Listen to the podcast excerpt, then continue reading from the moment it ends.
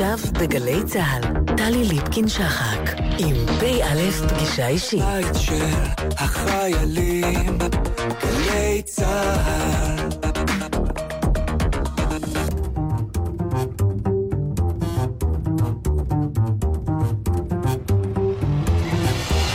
שלום לכם, ערב טוב. פגישה אישית הערב במתכונת מיוחדת, משולשת. שלושה איתנו, ראש להק כוח אדם בחיל אוויר, רעל קאט, תת-אלוף נתן ישראלי, שלום לך. ערב טוב. ראש להק ציוד בחיל האוויר, רעל צד, תת-אלוף שמעון צנציפר, שלום גם לך. ערב טוב. ושלום למפקד אה, בסיס נבטים בנגב, תת-אלוף אייל גרינבוים. ערב טוב. ערב טוב ושלום גם לך. את המפגש הזה, המשודר בשישה באוקטובר, 45 שנים לפרוץ מלחמת יום הכיפורים, אנחנו מקליטים בבסיס אה, פלמחים בסיומו של טקס החלפת אה, פיקוד. מי מכם מתנדב אה, לספר לי משהו על הטקס הזה? רלקה. טקס החלפת פיקוד של מפקד מערך הבקרה של חיל האוויר, התחלף לפני שעה קלה. הטקסים האלו הם טקסים מאוד מרגשים, כי הם מבוצעים בנוכחות בני המשפחה של גם, הנכ... גם נכנס וגם היוצא. אה, וכמו כל דבר, הם מבשרים גם על התחדשות, גם על השתנות וגם על סיום. אנחנו מדברים על אלוף משנה א', שמחליף את אלוף משנה ע', בעצם זה שאנחנו לא אומרים שם, זה אומר שמדובר גם באדם וגם בתפקיד שהוא מהסוג היותר אה, מוצנע, נכון, נגיד כך, מסווג. נכון, מדובר על קצינים בכירים מאוד, שעושים תפקידים מבצעיים מאוד. גם בדרגה הבכירה שלהם, הם גם עכשיו נוטלים חלק בפעילות מבצעית, גם במדינה וגם מחוץ לגבולות המדינה, אה, מפאת שמירה על ביטחונם. אנחנו מקפידים לא לחשוף את שמותיהם. אז אמשיך ואשאל אותך משהו על, על מערך הבקרה. מערך הבקרה הוא מרכיב משמעותי במצרף השלם של חיל האוויר, שמורכב מבראש ובראשונה לוחמים, שחוצים את הקו ומסכנים את חייהם להגן על המדינה. ויחד איתם, שורה לשורה, מערכים רבים שלמים, המערך אה, הבקרה הוא אחד מהם. מערך הבקרה אחראי על תמונת השמיים, אה, בעצם לנטר ולבקר את כל מה שטס במזרח התיכון העמוס שלנו, אה, ולוודא שאנחנו יודעים מי לצידנו ומי לאו. אנחנו מדברים אה, לשישה באוקטובר, לרגל השישה באוקטובר, 45 שנים, ויושבים פה שלושה אנשים שהיו בני שנה בערך, בזמן מלחמת יום הכיפורים. איש מכם לא, לא יודע שום דבר על מלחמת יום הכיפורים. מתי רל צד תת-אלוף צאנציפר, כשאתה בחיל אוויר, ואתה מגיע מהעולם, מהאקדמיה לעולם הטכני, אתה פוגש את המלחמה. קודם כל, את אה, מלחמת יום אה, הכיפורים אה, חיים עוד הרבה לפני שמגיעים לצבא, וגם הרבה אחרי. אבל המפגש עם חיל האוויר, הוא יושב על הלקחים של המלחמה לאורך כל השנים. גם המפגש עם אה, ותיקי אה, המערך הטכני, אה, זאת המלחמה שצורבה בתודעה עם הרבה מאוד תובנות ולקחים מאותה תקופה. ואני חושב שזה מהימים הראשונים שלי בחיל האוויר, הלקחים האלה מלווים אותי. סוג של מראה מקום שאליו מתייחסים וממנו ממשיכים הלאה? אני חושב שזו נקודת מפנה מאוד משמעותית בתולדות חיל האוויר. אה, בלא מעט אה, מובנים. בהיבטים של המערך הטכני אפשר לסמן קו נסיקה, אה, גם מבחינה טכנולוגית וגם מבחינת היכולות הטכניות מאותה נקודה שבה חיל האוויר היה בעיצומו של מהלך של שינוי מטכנולוגיה צרפתית לטכנולוגיה אמריקאית, אבל בעיקר הבין שהוא נדרש לשמור על העליונות הטכנולוגית שלו ויחד עם התעשיות הביטחוניות לייצר את אה, חיל האוויר המתקדם והחדשני אה, שיש לנו היום. התמונה שהרלקה שרטט, כשהוא מדבר על מערך הבקרה ועל הצורך שלו להתייחס לשמיים מאוד צפופים, היא תמונה עכשווית מאוד. היא לא דומה לאופי השמיים אה, לפני 45 שנה. וגם הצרכים הטכניים שעולים מן התמונה הזאת הם אחרים לחלוטין. חושב ששוב, המציאות uh, במזרח התיכון הולכת ו- ומשתנה, ויחד איתה גם האתגרים המבצעיים. וכמובן שהמענה הטכנולוגי, או היתרון הטכנולוגי שחיל האוויר נדרש אליו, הוא uh, נושא שכל הזמן נמצא על הפרק. Uh, האתגרים המבצעיים לאורך 70 שנה הלכו והתפתחו, הלכו והשתנו, ויחד איתם גם המענה שחיל האוויר נותן לאתגרים, כשבלב העיסוק של המערך הטכני זה היתרון הטכנולוגי. תת-אלוף גרינבוים, אנחנו ידעו בכינויך גריני, מפקד בסיס נבטים, כל המערך הזה עובד בשבילך, או שאתה עובד בשבילו? ראשית, אף אחד לא עובד בשבילי, אנחנו עובדים כולם כקבוצה. אני חושב שבאמת אה, לשאלה הזאת, מה שיפה לראות גם בחדר הזה, זה שראש להג כוח אדם שמייצג בסוף את כלל האנשים בחיל האוויר, וראש להג ציוד שמייצג את כלל האנשים שעובדים עם הציוד והטכנולוגיה בחיל האוויר, זה בגדול שני מרכיבים אולי המרכזיים ביותר שמביאים את היכולת הזו, היכולת המבצעית המשמעותית, שאנחנו עובדים כקבוצה, כחיל, כמערכים. אם זה מערך הבקרה כדוגמה, שהיום החליף מפקד, אבל המערכים הטסים, מערכי המנהלה, מערכי התעופה, מערכי ההחזקה, מערכי הבינוי, ובסופו של יום מביאים יכולת מבצעית משמעותית שנותנת מענה למדינת ישראל. בסיס נבטים אה, מחזיק אה, מגוון של אה, טייסות, בין היתר את טייסת האדיר, או טייסות האדיר, אפשר כבר להגיד היום. מתח לי קו מהטייסות מהמטוסים, מהמענה לפני 45 שנים, ביום הכיפורים, לטייסת האדיר שלך?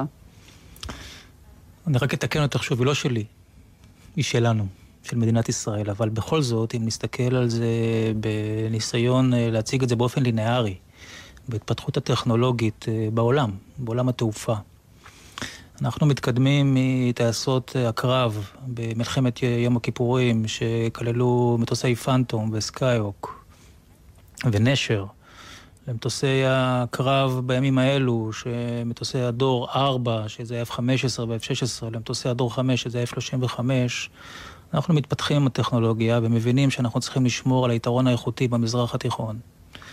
היתרון הטכנולוגי במזרח התיכון, וכפי שהיה לנו במלחמת יום כיפור, יתרון טכנולוגי אל מול מטוסים המזרחיים. אנחנו שומרים את היתרון הזה גם בימים אלו. דבר שמאתגר אותנו לאורך כל השנים, אני חושב לאורך כל 70 שנות קיומו של חיל האוויר. ואנחנו נמשיך למצוא את הדרך להתפתח ולשמור על יתרון הטכנולוגי הזה כדי להיות טובים יותר, משמעותיים יותר, ולהבטיח את, את, שאנחנו, את המשימות, לביצוע המשימות שאנחנו מבצעים. אנחנו מקבלים עכשיו מידע מסונן היטב, אבל שעוסק בתפקיד של מטוסי ה-F-35 כתשובה לטילי ה-SA, קרקע האוויר ה-300, שהרוסים יספקו לסורים. זה לא סוד שה-F-35 הוא המטוס הטוב בעולם. ומכאן אנחנו מבינים שהוא נדרש להתמודד יחד עם כל מערכי הטיסה, במיוחד מערכי הקרב בהיבט ההתקפי. מול אה, מערכי הגנה אווירית אה, המזרחיים, שבמקרה הזה זה גם ה-S-300 שככל הנראה יגיע לסוריה. עם הדבר הזה אנחנו נידרש להתמודד, אנחנו נדע להתמודד, אנחנו נפתח את אורות הלחימה, את היתרון הטכנולוגי, נשתמש באנשים הכי טובים שיש לנו, ונביא את הפתרון כשנידרש אליו. אנחנו קלטנו את, את מטוסי האדיר בדצמבר 2016, ולאחר כשנה הכרזנו בעצם על מבצעיות המערך. למרות שהיו דברים שצריך לכוונן, לתקן, לשפר, למרות, להתאים. למרות שהיו דברים, ועדיין יש דברים שצריך לתקן ולשפר ולהתאים. אבל מאז אה, בעצם אה, דצמבר 2017, שהכרזנו על המערך הזה כמבצעי, אנחנו משתמשים בו כמערך מבצעי לכל מה שאנחנו נדרשים אה, במרחב המשוגע הזה שאנחנו חיים בו. עקבתם אחרי ההתרחשות, ודאי שעקבתם, בארצות הברית, ההתרסקות של ה-F-35 וה... חלצות אה, ללא פגע של, אה, של הטייס. כן, אז אה, גם פה אנחנו בשיתוף פעולה יפה מאוד עם חילות האוויר, ובמיוחד עם חיל האוויר האמריקאי, שמעדכן אותנו בהינתן וקורים אירועים כאלו ואחרים במערך ה-F-35, מתוך רצון שנשפר כולם ביחד את המערך הזה. הייתה שם איזושהי תקלה שבעקבותיה החליט הטייס לנטוש את המטוס, והמטוס התרסק, ולשמחתנו הטייס לא נפגע ונטש בשלום. אנחנו עוד לומדים את זה, אין לנו את כל הפרטים, אבל אני בטוח שנדע לשפר ולהתמודד עם האתגרים האלו ולהיות טובים יותר גם בארץ. אתה יכול לדמיין, בתור מי שהתגייס לקורס טיס, מתי? ב-90 או 91? בפברואר 91. למגמת קרב. את חייהם וגם את הסיכון וגם את, אה, את פגיעותם של טייסי הסקיוק למשל, מעל התעלה, הן במלחמת יום הכיפורים, עוד לפני זה בהתשה, אל מול היכולת היום של ה-F-35 להתחמק? אני חושב שזה חלק מהמורשת שאנחנו גדלים עליה, בלהבין מהי דבקות במשימה, אה, מהי מקצוענות, מהו התמודדות עם פחד ולמרות זאת ביצוע משימה, מהי לכידות, מהו פיקוד. וזה בהקשר למה שרלצד ציין, אנחנו גדלנו על זה בחיל האוויר, בכלל המגמות וגם במגמת הקרב. אנחנו מתרגלים את זה לאורך השנים, בסדנאות, באימונים, גם בארץ וגם בחו"ל. אה, ואני אומר את זה פה, לצערנו אנחנו בשנה, השנתיים האחרונות מתמודדים לא מעט עם אתגרים מבצעיים מורכבים שמבחינה מקצועית לא פחותים ממה שהתמודדו טייסי אה, מלחמת יום הכיפורים. לשמחתי הרבה, אה, אנחנו נפגעים הרבה פחות, כי כפי שציינתי בהתחלה, בינתיים, ואנחנו דואגים לזה, שיהיה לנו יתרון משמעותי בשדה הקרב. רלקה, מבחינתך, מהו היום האתגר מספר אחת, כמי שאמון על כוח אדם? יש שני אתגרים מרכזיים ברשותך, אני אמנה שניים. אחד, שהיה ויישאר, אה, לשמור את חיל האוויר מצוין. ולשמור את חיל האוויר מצוין זה לשמור את המצוינים בחיל האוויר. וזה אתגר מאוד מרכזי שלנו, בכל המערכים. אה, לראות איך במדינת ישראל המתפתחת, אה, שבה למצוינים יש אה, יכולת מגוונת מאוד להתפתח ולפתח את עצמם, איך אנחנו רותמים אותם לשירות מבצעי, תובעני, בחיל האוויר. אני חושב שאנחנו עושים עבודה לא רעה, אבל יש לנו אתגר משמעותי. והאתגר השני הוא להמשיך לבסס את חיל האוויר כחלק מצה"ל על מודל צבא העם, ולראות איך אנחנו מביאים לידי ביטוי, ואנחנו עוסקים בזה רבות, איך חיל האוויר משרתים בו בנים ובנות, דתיים וחילוניים. אה, מכל גווני הקשת ומכל הדעות ומכל התרבויות, וכולם משרתים שירות שוויוני, אה, אחיד, שנותן לכולם אותה הזדמנות לבוא לידי ביטוי ולהתפתח. אה, דוגמאות שאנחנו מאוד עוסקים בהן זה האוכלוסייה החרדית, שהשילוב שלהם בחיל האוויר הולך ועולה. וקבוצה נוספת איכותית מאוד זה בנות דתיות, שהולכות ומשרתות יותר ויותר במסגרת כל התפתחות הפיקוד הנשי בצה"ל בכלל, ובחיל האוויר, לא רוצה להגיד בפרט, אבל מאוד בחיל האוויר. אה, ואלו שני הדברים המרכזיים. על צד, תת-אלוף אה, צאן ציפר, מבחינתך, אחד, האתגר שאתה צריך להתמודד איתו בתפקיד הזה, ואתה עושה אותו כבר שנה ויותר. אני חושב שהאתגר אה, הגדול, אה, למרות שאת אה, מצפה ממני לשמוע על ציוד ועל טכנולוגיה, זה עדיין אתגר האנשים. כי המערך הטכני הוא קודם כל אנשים, הוא מערך מאוד גדול, מאוד מגוון, שנדרש בסוף לתת מענה לחיל האוויר. ואני חושב שהאתגר הגדול שלנו זה שיהיו אנשים מצוינים בכלל הקשת, מהטכנאים בדת"קים ובסוללות, אה, והמשך באזרחים עובדי צה"ל ביחידות הבינוי, והמשך אה, במהנדסים, אה, במטה. בסוף אנשים הם אלה שעושים את העשייה הכל כך חשובה הזאת, אז אני חושב שבעת הזאת זה האתגר המרכזי. נעשה אתנחתא מוסיקלית, דווקא עם בחירה שלך, תת-אלוף גרינבוים, מב"ס נבטים. אנחנו מדברים באנשים, ואתה ביקשת את היה לי חבר, היה לי אח. שיר שאני מאוד מתחבר אליו, אה, שמדבר על אה, מרוץ שליחים, שמדבר על אה, מורשת, שמסתכל קדימה ומשקף אופטימיות. ולעיתים גם מאפשר לי להסתכל בפרספקטיבה על מה שאני עושה לאורך הדרך, ולהבין שאני פה לא לבד. היה לי חבר, היה לי אח, ביקשת את דודו טסה. נכון. נשמע ונחזור. במקום שאליו אני הולך, היו רבים כבר לפניי, השאירו שביל, השאירו עץ, השאירו אבל אחריי,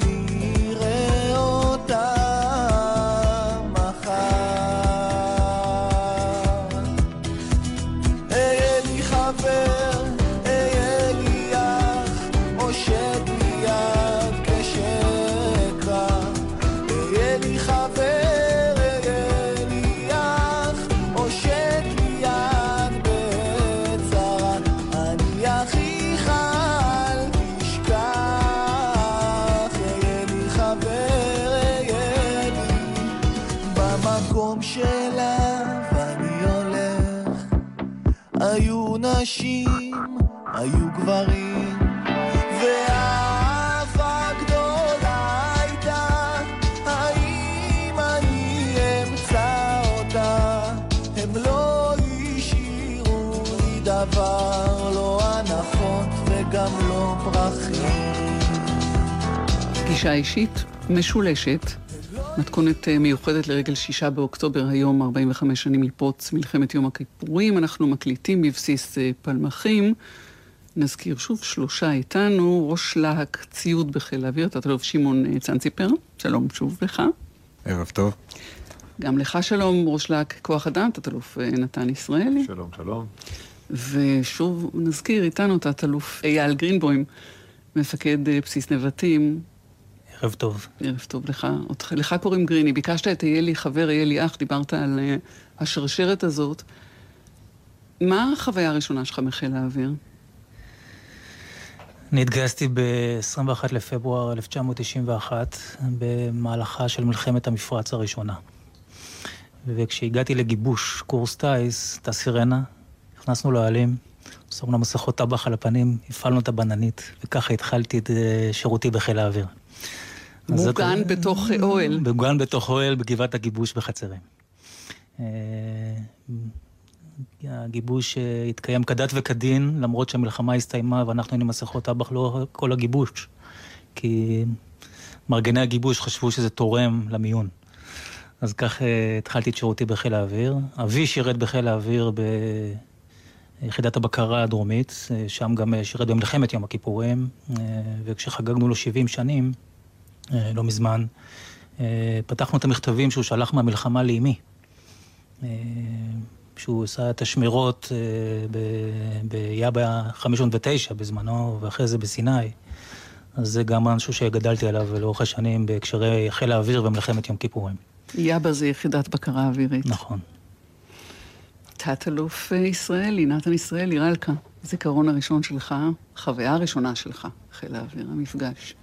ה- החוויה הראשונה היא חוויה של ריצה אינסופית על גבעת הגיבוש, שלא מסתיימת, אין לה תחילה, אין לה תחילה ואין לה סוף. היא נטולת ממד זמן, היא אינסופית, אה, שהיא מלווה באמביציה אדירה ורצון עז לכבוש את העולם. לרוץ, לרוץ, לרוץ, לרוץ. לא נגמר. ואתה, תת-אלוף אה, צנציפר, אני סיימתי את אה, לימודי אה, הנדסת המכונות בטכניון והתגייסתי לשירות בחיל האוויר. ולמה הלכת ל- לעתודה בכלל? למה לא להתגייס לצבא ישר? אז אני חשבתי שאני אעשה מסלול שבו אני אלמד ואחרי זה אצא לקורס טיס, אבל בסוף התוכניות השתנו במשהו, עדיין יש לי את המכתב של הזימון. אה, אבל החוויה הראשונה שהגעתי לחיל האוויר, שלחו אותי לקורס מהנדסים לתיקון אה, תיקוני אה, מבנה בלחימה. ואמרתי, רגע, אני למדתי הנדסה ושולחים אותי כבר ללמוד איך מתקנים מטוסים שנפגעו בלחימה.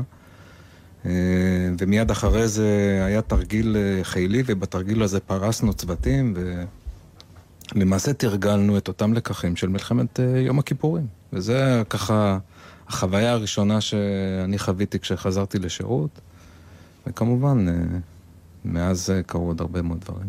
ואף פעם לא נשארת עם unfinished business, עסק לא פתור, כמי שהיה לו מכתב זימון לקורס טיס? לא.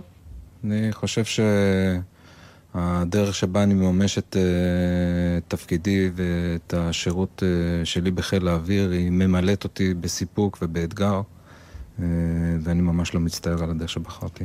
אני תוהה, ומישהו מכם יכול לענות על זה, עד כמה מישהו אה, אה, אחראי לכל הצד הטכני. צריך גם להיות מי שעבר את החוויה, או הוא חלק מהחוויה של הטיסה, והצרכים של הטיסה, והתקלות בטיסה, וכל אותה חוויה שלשמה אה, מתקיים המערך, המערך הזה. רלקה. אני אה, חושב בדיוק כמו שאמר אה, ראש להק ציוד. קודם כל זה תמיד טוב לחשוב בדיוק כמו ראש להק ציוד בחיל האוויר, זה עוזר תמיד. אין עוד חיל האוויר מערבי בעולם שבו אה, נערים ונערות בני 19 ו-20, אה, פקודים של גריני, חותמים על מטוס F-35 והולכים אותו לטיסה. זה דבר שלא קיים בשום מקום בעולם. והנערים האלה שסיימו בגרות אה, לפני חצי שנה או שמונה חודשים, עוברים הכשרה, ואני חושב שהנוער הוא מדהים. ונוער, או נערים, שאתה נותן להם, נערים ונערות, שאתה נותן להם את האחריות, הם ששים אליה ולקראתה, ומרגישים שהם מממשים אותה. והם אה, חשים את כובד האחריות, אה, שהם חותמים על מטוס, ושהם אה, מתחייבים לבטיחות שלו ולשמישות שלו, ואני חושב שהלכידות שתוארה כאן היא קיימת, והיא מורגשת ונוכחת. מעבר לזה, גריני, אולי אתה, בהגדרת הצרכים, כמה החוויה האישית של מי, של, בקצה של המשתמש, היא, היא, היא רלוונטית, היא חלק מה, מהדיאלוג לגבי המפרט הטכני, ההצטיידות, ההתאמות. ראשית, החזקת אה, פלטפורמה אווירית זה דבר מאוד מאוד מאוד מורכב. אני עוד לא ראיתי אדם שיודע להכיל את כלל הרבדים בהבנה של איך מתפעלים פלטפורמה כזאת גם בהחזקה וגם בתפעול האווירי. ולכן כל העולם אה, מוצא את הדרך אה, לייצר מערכים החזקתיים קרקעיים ומערכים טסים אוויריים. כי אנחנו בסוף עושים משהו שהוא גדול מאיתנו, ואנחנו צריכים לדעת לעשות אותו ביחד. אה, ואני לא רואה אופציה אחרת אה, מלבד זה שיהיה לנו מערך, אולי אה, מערך ציוד מקצועי, מיומן, איכותי כפי שיש לנו, כי אחרת לא נצליח להפעיל את חיל האוויר. אני אגיד את זה, אסור, אולי, אולי אסור להגיד את זה, אבל בחיל האוויר על צד הוא כמעט אלוהים. ואנחנו צריכים לשאול אותו הרבה מאוד ולאשר אצלו הרבה מאוד דברים שאנחנו כטייסים נדרשים לעשות, כמפקדים, כדי לקבל החלטות. כי בסוף הוא אמון על בטיחות הטיסה, לא פחות מהטייסים. אז זהו, רלצד, איך אתה מתמודד עם צרכים ודרישות של דרג, אה, דרג השטח נקרא לזה, או הדרג השמימי, לבין אה, היכולות, המגבלות, גם של התקציב וגם של אה, המצאי? קודם כל, אני לא לבד. יש אה, לנו מערך... אה, גדול ומגוון של אנשים מעולים, של אנשי מקצוע. ואני חושב שהמקצועיות זה המפתח אה, למציאת הפתרונות. ואני חושב שהתושייה הזאת, גם המקצועית וגם ההבנה שאנחנו אלה שנושאים באחריות, אין מישהו אחר, הם בסוף המפתח לכל אתגר, גם אז, גם היום.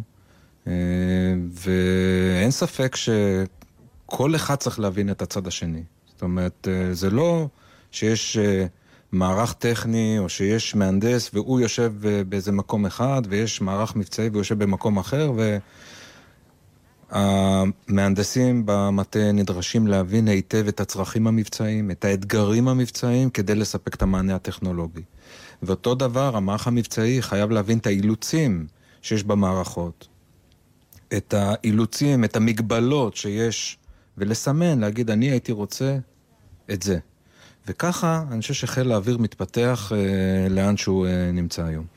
מי היה הרל צד כשהחליטו, למשל, על ה-F-35? לפני כמה שנים זה היה בערך עשר שנים? היה לפני עשר שנים. אה, מי זה היה? נראה לי רן לוי. אוקיי. אבל uh, יכול להיות שאנחנו לא מדייקים, כי מתי ההחלטה ל-F-35 זו גם שאלה שלא בטוח שיש לה תשובה ברורה, וזה גם לא כן. החלטה של רלצד. אבל אני כן סקרנית לדעת על איזה... אתה עובד עכשיו, מתמקד על, על איזשהו מערך שאתה כבר לא תראה אותו בפעולה. זאת אומרת, אתה תקרא עליו או תוזמן להשקה שלו בעוד עשור או יותר, או עשור וחצי. אז קודם כל זה מרתק לראות איך uh, תוכניות על הנייר הופכות למציאות. אה, זה כל פעם אה, מפליא מחדש שאתה רואה מערכת מבצעית בפעולה ראשונה שלה, ואתה זוכר איך הכל התחיל בחדרי דיונים ובהלוחות השרטוט. אה, אני חושב שהמערך הטכנולוגי הכללי של חיל האוויר הוא עוסק היום במגוון של עולמות תוכן, בעולמות ההגנה האווירית, בעולמות כלי הטיס הלא מאוישים, בחימוש המתקדם, אה, במערכות ה-IT, הדיגיטל, הביג דאטה, הרבה מאוד טכנולוגיות שהן כולן ביחד הופכות את אה, חיל האוויר למשהו. חיל האוויר, הבסיס שלו זה כלי טיס, אבל זה הרבה יותר מזה. ואנחנו עוסקים כל יום בעתיד 20 שנה קדימה, 30 שנה קדימה, יחד עם התעשיות הביטחוניות, יחד עם uh, uh, המערך המבצעי, ובונים את היכולות שיהיו לטייסים uh, ולצוותים המבצעיים שיהיו להם בעוד 20 שנה. כי רלקה, יכול להיות שבעוד 20 שנה יצטרכו הרבה פחות טייסים. אני מעריך שבטוח נצטרך פחות טייסים. כן, אתם באמת רואים, רואים ש... תמונת מציאות של מל"טים למיניהם, של כלים לא מאוישים? אני חושב שבראייה חזונית ארוכת טווח, זה הכיוון שאליו העולם צועד. זה ייקח עוד עשרות שנים. עד שהשינוי יעבור איזו נקודה ארכימדית, אנחנו עוד רחוקים משם. אבל הטכנולוגיה היום הולכת ומתקדמת, ומאפשרת לעשות דברים בתוך אה, מינימום אה, אפשרי של סיכון חיי אדם. וזה מבורך.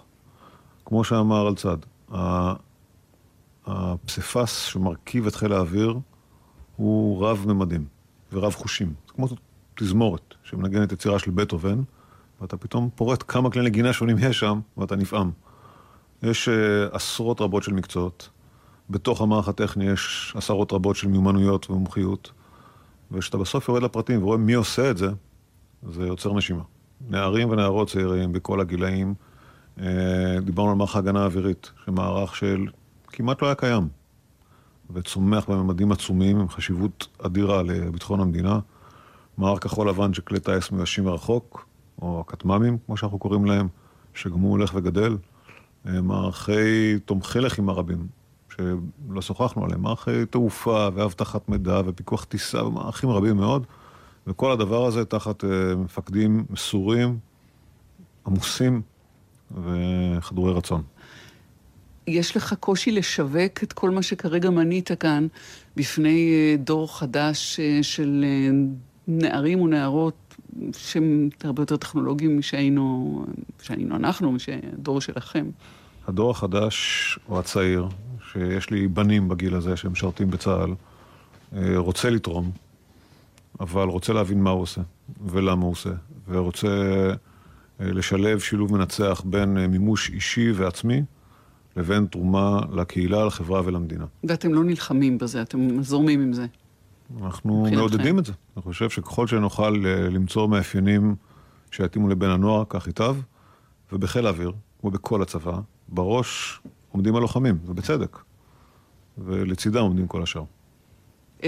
מב"ס אה, נבטים, אנחנו דיברנו על האדיר, אבל נבטים מורכב מהרבה יותר מאשר טייסת אה, החמקן. כן, ראשית, אה, בסיס נבטים הוקם אה, עם פינוי סיני בהסכמי השלום עם מצרים ב-1983, כבסיס קרב. ב-2008, ממש לפני עשור, התחלנו לממש את מעבר צה"ל לנגב, עם פינוי בסיס התעופה לוד, שבזמנו נקרא בסיס חיל האוויר 27, באחה 27. שבעצם עבר לנבטים והפך, אה, בסיס נבטים הפך מכנף של שתי טייסות קרב לבאחה, בסיס חיל האוויר 28, אה, שכולל אה, ארבע, ארבע טייסות תובלה אסטרטגיות, בואינגים, הרקולסים, טוסי ביון. ועם הטייסות האלה הגיעו לא מעט יחידות נוספות, שהן יחידות שתומכות את המשימות המשמעותיות שאנחנו בעצם מבצעים בכל העולם. אה, מאפשר לנו לפתוח אה, אה, שערים גם לעולם כולו, לחילות אוויר אחרים, ולהביא את חיל האוויר ואת צה"ל כולו במסגרת השת"פ שהוא עושה, לכל מיני מקומות, גם בחירום וגם בשגרה. וזה הפך את הבסיס מבסיס קטן יחסית, שהיה במדי, בשלב מסוים אפילו בסכנת סגירה, לאחד הבסיסים המרכזיים היום שיש לנו במדינת ישראל ובחיל האוויר הישראלי. ולמה זה הפך את מפקד הבסיס? לאדם יותר עסוק. מוטרד, ושמבין את חשיבות המשימה. וכפי שאמר אה, רלקה, בסוג של תזמורת, שהיתרון בה הוא זה שיודעת לנגן ביחד. והביחד הזה זה מערך הדיר F-35, יחד עם טוסי תובלה, יחד עם מערכי מודיעין, אה, בנגב, בסביבה מאתגרת, שיש בה גם הזדמנות. אה, ופתאום אני מוצא את עצמי כמפקד הבסיס, עוסק בהרבה מאוד דברים שהם לא רק אה, צבא הגנה לישראל, הם גם אתגרים לאומיים, חברתיים, אה, שמשפיעים עלינו כחברה, גם בתוך הצבא וגם מחוצה לה. לזה נחזור אחרי שנעשה שוב אתנחתה מוסיקלית, ועכשיו תורך, ראש להק כוח אדם. אתה ביקשת את הטור מצחך, זהב שחור. נכון, משהו קצת פחות צבאי, אבל שיר אהבה רומנטי, עם המילים המדהימות, העברית המדהימה של אברהם חלפי. והלחן של יוני רכטר, ואריק איינשטיין, מה, מה יותר טוב מזה? לשעה זו זה מושלם. נשמע ונחזור. עטור מצחך זהב שחור אינני זוכר אם כתבו כך בשיר מצחך מתחרז עם עיניים ואור אינני זוכר אם חרזו כך בשיר אך למי שתהי חייב להישיר חלוקי חברות צמרירי ורב את בו מתעטפת תמיד לעת ליל לא הייתי רוצה להיות לך אח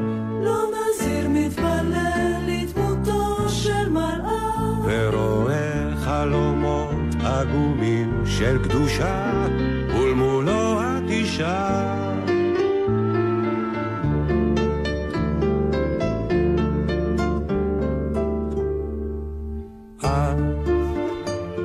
אוהבת להיות עצובה ושותקת להקשיב לסיפור על קרוב,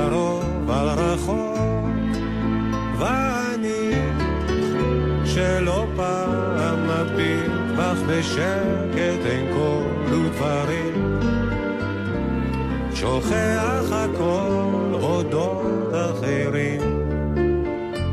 שוכנת נפשי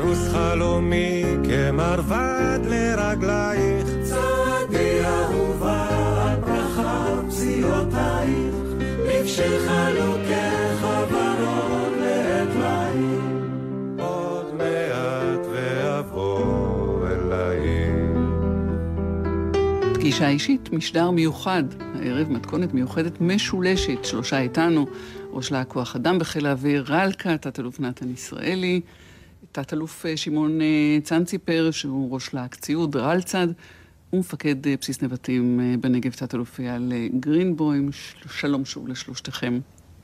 ערב. טוב.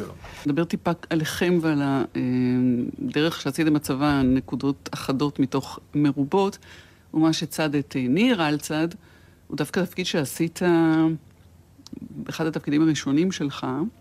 היית קצין חקירת כישלונות ביחידת ההחזקה האווירית 22. נכון. וחקירת כישלונות זה אחד, או תחקירים בכלל בחיל האוויר, זה אחד מאבות המזון. נכון, אה, חקירה של כישלונות טכניים, אה, שבמקרים אה, חמורים גם מסתיימים בתאונה אווירית, זה אחד היסודות של אה, העיסוק שלנו.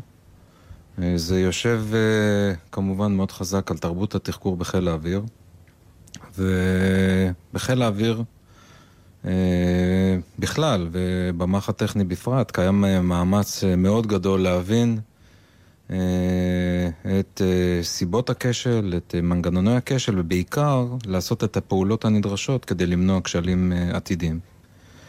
ובתור מהנדס צעיר, אה, לבוא ולחקור כישלונות טכניים אה, ולהשתתף בחקירה של אה, תאונות, אה, זה משהו שמלמד אותך ומלווה אותך לכל הדרך. אתה, אה, רלקה, ראש להק כוח אדם, כשאני מביטה על מגוון התפקידים שעשית, בין היתר אני רואה שב-2006, במלחמת לבנון השנייה, השתתפת בפעולה שהוביל אה, כוח של סיירת מטכ"ל לעומק לבנון, פעולה שהסתבכה. אה, קיבלת צל"ש מפקד חיל האוויר אה, בסיוע לחילוץ לוחמים תחת אש. מביך אותך שאני מזכירה דווקא את זה? מאוד. אני רואה עליך. בכל זאת, סיפור אה, שנוגע בכל נימי נפשי. וזה כי אה, שני הגיבורים האמיתיים של האירוע הזה, אה, שניהם לא פה.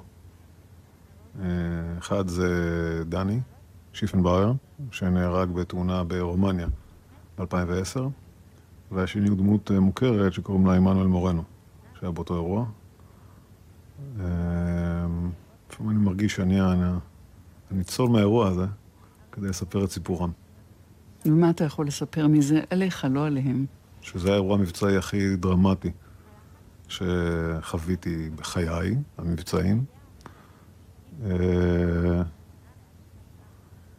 ושאני משוכנע שאם אני לא הייתי שם, אלא היה שם כל טייס אחר בחיל האוויר, הוא היה פועל בדיוק באותה דרך ובדיוק באותו אופן. שמה זה אומר? לסכן את חייך. אני נפרדתי מחיי שם. זה נשמע קלישאתי, נכון? לא יודע איך זה עובר, אבל היה לי ברור שאשתי הייתה בהיריון בחודש תשיעי בשלב הזה, ואמרתי, וואי, חבל. אה, לא אראה אותו. אבל... אה, אבל זה, אה, אני חושב שזה לא מאוד שונה אם זה לוחם אווירי, או לוחם קרקעי, או לוחם ימי. לוחם זה לוחם. כשלוחמים תחת אש מחלצים אותו. ותת-אלוף אייל גרינבוים, אם היית צריך להצביע על דבר אחד שאתה לוקח איתך, אירוע. אירוע. אחד האירועים המכוננים בחיי בכלל, אבל uh, לצערי הרב הם גם uh, נוגעים במקצוע טיסתי, זו תאונה אווירית uh, שהייתי שותף לה, uh, ששני חבריי נהרגו מול עיניי ב-10 לאוגוסט 1995 בנחל צין, בהתנגשות uh, בחסידות, בטיסה נמוכה, באימון. אני הייתי מספר 2 של המוביל, 400-500 מטר לצידו, בגובה נמוך. האוטו נדלק באש ומתנגש בקרקע. ויחד עם כל מה שמלווה את זה, כולל uh, הודעה למשפחות, ליווי המשפחות, התמודדות האישית, להסתכל להורים שלי בעיניים ולהבין שהחברים שלי בגילי, שגדלו באותה דרך כמוני, נהרגו. וזה מלווה אותי עד היום, גם בקשר משפחות, עם הילדים שלהם, עם האחים שלהם, עם הילדים שלי. היה שלב שחשבת שאולי אתה בצר... בעצם יכול לעשות משהו אחר, כי אתה למדת הנדסת ביו-רפואה, למשל. יכולת להיות כל מיני דברים אחרים. אני לומד כי זה מעניין, לא כי אני רוצה לעסוק בזה. כי מה. שאתה רוצה לעסוק זה מה שאתה עוסק בו? אני די מהר הבנתי שאני אוהב אה, להיות אה, בסביבת אנשים, לנסות להוביל אנשים, להנהיג, ומצאתי את זה בפיקוד. די מהר. כבר כסגן מפקד טייסת שני, בטייסת שבה גדלתי, ששם נהרגו חבריי. ואת הדרך הזו בחיים בחרתי, כמובן יחד עם אשתי, שגם מאמינה אה, בעולמות החברתיים, בשוויון, ולכן אני מוצא את אה, יהודי כאן, במרחב הזה, המרחב הפיקודי והמנהיגותי. כי אני מרגיש שאני יכול לתרום לעצמי, לסביבה שלי ולחברה כולה. וצבא ההגנה לישראל הוא ארגון קטן בעולם, שמצליח להשפיע על הרבה מאוד אנשים יותר ממה שאנחנו רואים יום-יום.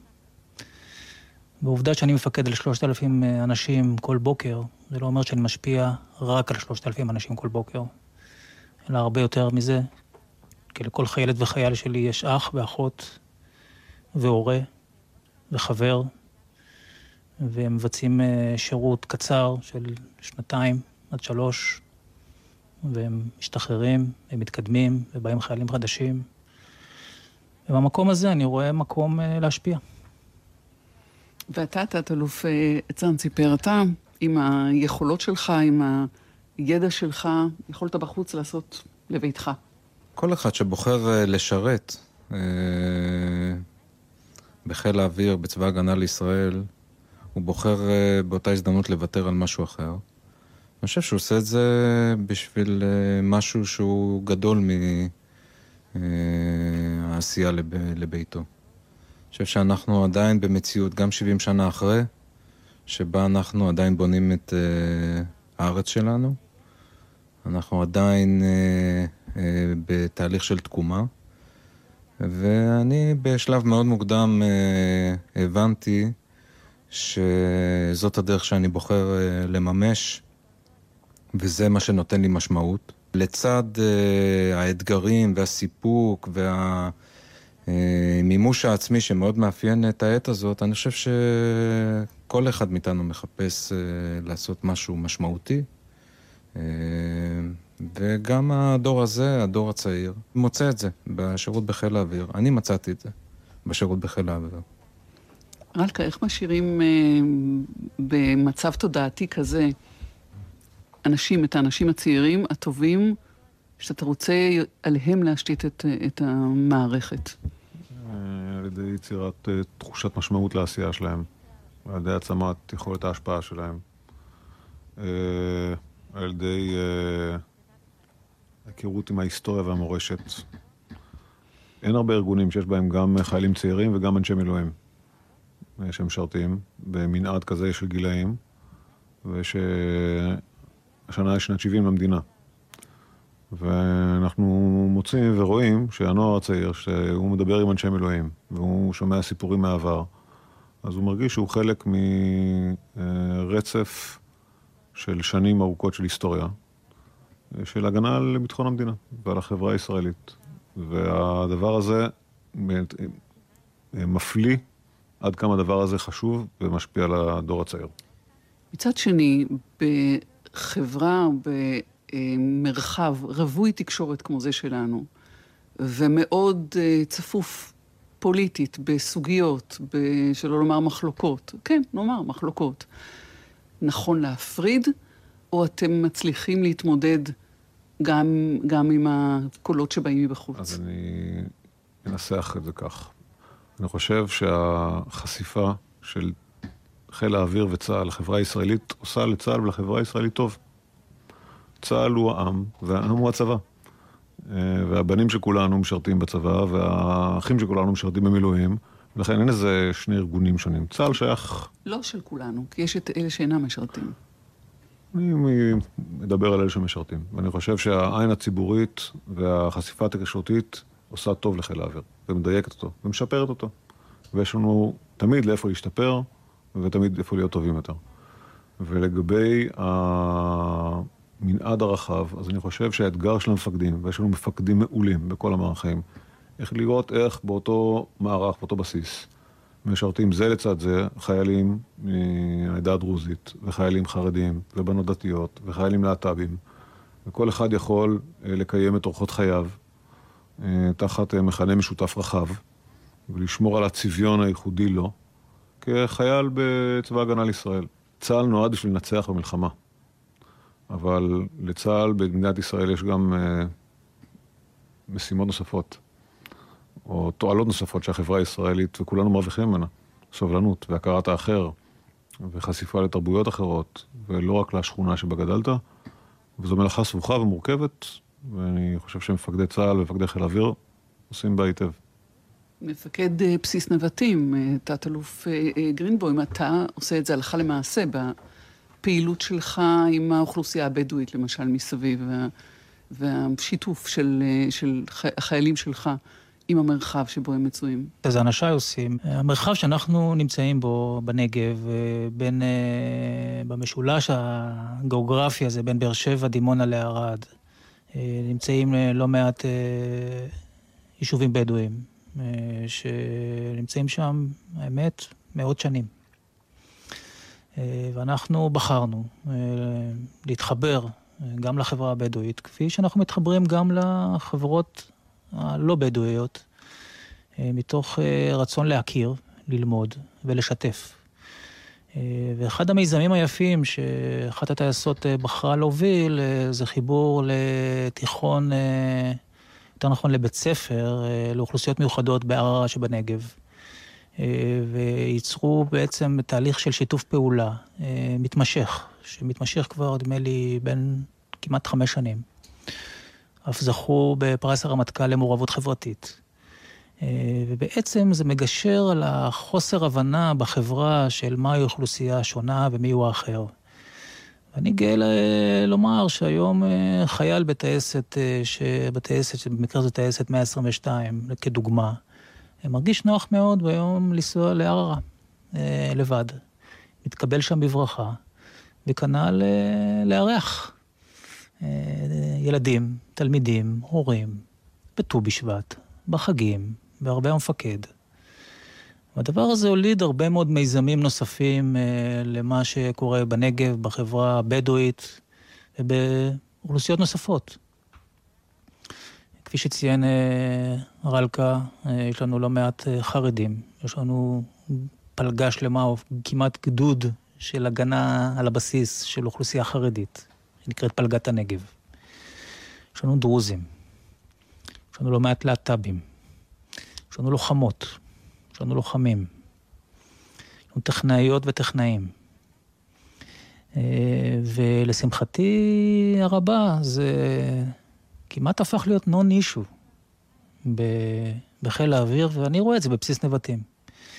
אנחנו משקיעים בזה, כי זה חשוב לנו, אנחנו מרוויחים מזה. לא רק בצה"ל, הרבה יותר מזה.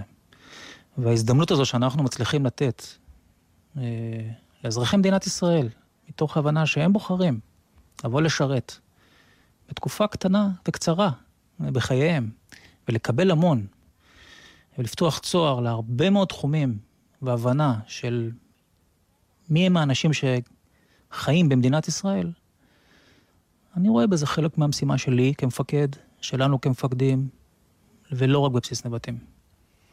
תת-אלוף אה, צאנציפר, על צד, מבחינת ההרכב האנושי, הפסיפס האנושי. הפסיפס האנושי שלנו משקף את כל החברה. כל uh, uh, מה שרלקה דיבר עליו, תוכלי למצוא במערך הטכני. אנחנו רואים יותר ויותר נשים משתלבות בתפקידים בכירים בחיל האוויר. Uh, יש מצב שרעל צד יהיה אישה? בהחלט. יש uh, קצינה בדרגת אלוף משנה בלהק ציוד, לראשונה. Uh, השנה התמנתה מפקד, מפקדת טייסת תחזוקה ברמת דוד, לראשונה. וכשאני מסתכל על הקצינות הצעירות, uh, אני חושב שזה באמת הופך להיות נון אישו. Uh, במערך הטכני משרתים חרדים, משרתים דרוזים, משרתים בדואים, משרתים מכל, מכל האוכלוסיות. אני חושב שזה שיקוף של החברה uh, כולה. ואני חושב שהחיבור הזה uh, הוא חיבור שעושה לכולם טוב. אשאל אתכם בקצרה, כי זמננו הולך ומתקצר. אני אשאר איתך, תת-אלוף צאנציפר. מה התפקיד שהכי אהבת? המסלול שביצעתי בחיל האוויר הוא מסלול מאוד מגוון, שבאמת מילא אותי בסיפוק בכל אחד מהתפקידים, אבל התפקיד שאני חושב שנחרט אצלי בחוויה, תפקיד מפקד טייסת תחזוקה בבסיס רמת דוד במלחמת לבנון השנייה. רלקה. תת-אלוף ישראלי, מה התפקיד שהכי אהבת? אני חושב שכתפיסת עולם, התפקיד שאתה הכי אוהב צריך להיות התפקיד שאתה עושה אותו כרגע. יפה. כתפיסה. ובכל זאת? אה, כמו שמעון, מפקד טייסת, זה היה תפקיד, אה, זה היה פה בבסיס פלמחים, זה היה תפקיד שהכי... הייתי חוזר אליו מחר. למה? כי יכולת ההשפעה והממשק הישיר למול האנשים ולמול הפעילות המבצעית היא once in a lifetime. אין דברים כאלו. תת-אלוף גרינבוים, מב"ס נבטים. אני הכי נהניתי להיות חניך. ולאורך כל שירותי אה, הייתי הרבה פעמים חניך. אם זה חניך בקורס טיס, אם זה חניך בקורס הסבה, אם זה חניך בקורס פיקוד ומטה, אם זה חניך במכללה לביטחון לאומי. אה, וזה נכון שאני מאוד אוהב לפקד. אה, וכל תפקיד פיקודי שביצעתי, וביצעתי מספר תפקידים פיקודיים, נהניתי מאוד בתפקיד הזה. אבל ההזדמנות שניתנה לי להיות חניך וללמוד, במידה מסוימת קצת להקטין ראש, אבל גם להתפתח ולממש את מה שלמדתי אחרי זה כמפקד, אלה תקופות שאני זכורות לי כתקופות מאוד משמעותיות. סביב השולחן הזה יושב מח"א עתידי, והאם תמצאו את עצמכם תת-אלוף גרינבוים ותת-אלוף ישראלי מתחרים על התפקיד? אני חושב שגני כל כך הרבה יותר מוכשר ממני, שאין פה פה שום תחרות על התפקיד. גריני, הוכתרת. נתן הוא בכיר ממני. תת-אלוף צאנציפר, איפה אתה בעוד עשר שנים? אני באמת אה, לא יודע, אני בעיקר מתרכז באתגרים שיש לי בתפקיד הזה. התפקיד הזה ממלא אותי במעל 100% אה, מהזמן ומהמחשבות שלי. תת-אלוף גרינבוים, איפה אתה בעוד עשר שנים? אין לי מושג. אם אתה לא בצבא, איפה אתה כן? במקום משפיע. פוליטיקה? לא יודע. חינוך? אפשר... למה לא? הכל פתוח. כן. תת-אלוף ישראלי, איפה אתה בעוד עשר שנים? נתנצל על הקלישאה, אבל באמת שאין לי מושג. מאמינה לך. אנחנו נאלצים uh, להיפרד בשלב הזה. Uh, נגיד קודם כל תודה. תודה לך, תת-אלוף אייל גרינבוים, מפקד uh, בסיס נבטים.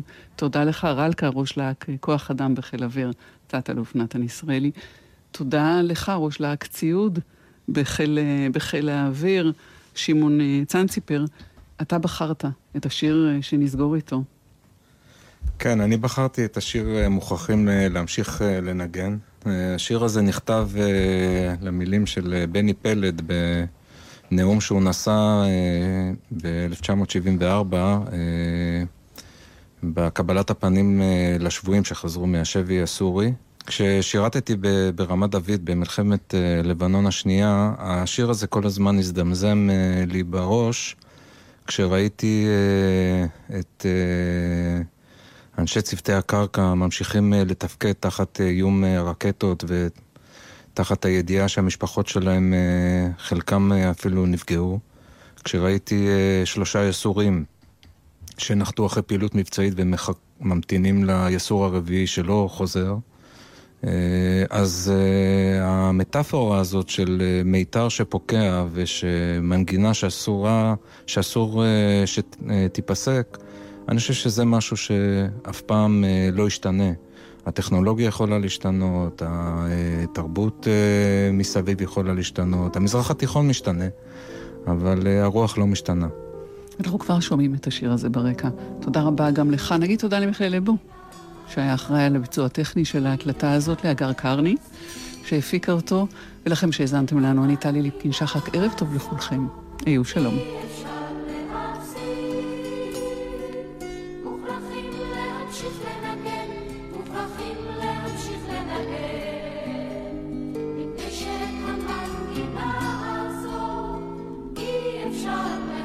שניים ממבנה חרדל, הלך. ארבע ממבנה אגוז, הלך. כמו נבל גדול בעל אלף מיתרים, שמנגן ומנגן ומנגן, ופעם ופעם פוקע מיתר. וממשיכים לנגן על מיתר אחד פחות, ועוד מיתר אחד פחות, ומיתרים פקעו ולא חזרו. חלקם חזרו וימשיכו לנגן, מפני שאת המנגינה הזו אי אפשר להפסיק, מוכרחים להמשיך לנגן.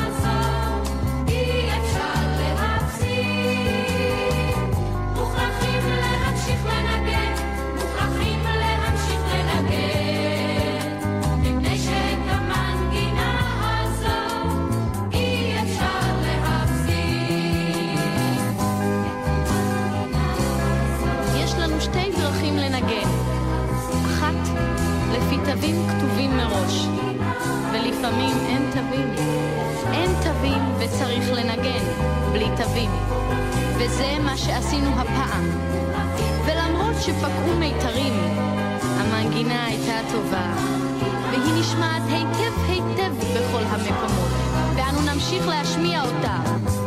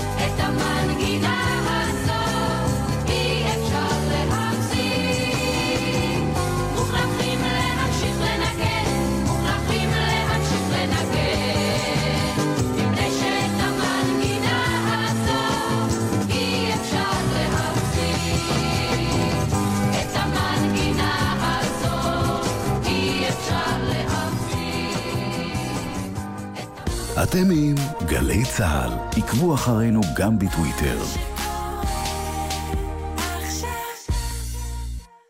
אתמול חצה ילד את הכביש במעבר חצייה, ונהג שלא נתן זכות קדימה, כמעט דרס אותו. מחר זה עלול להיות הבן שלכם.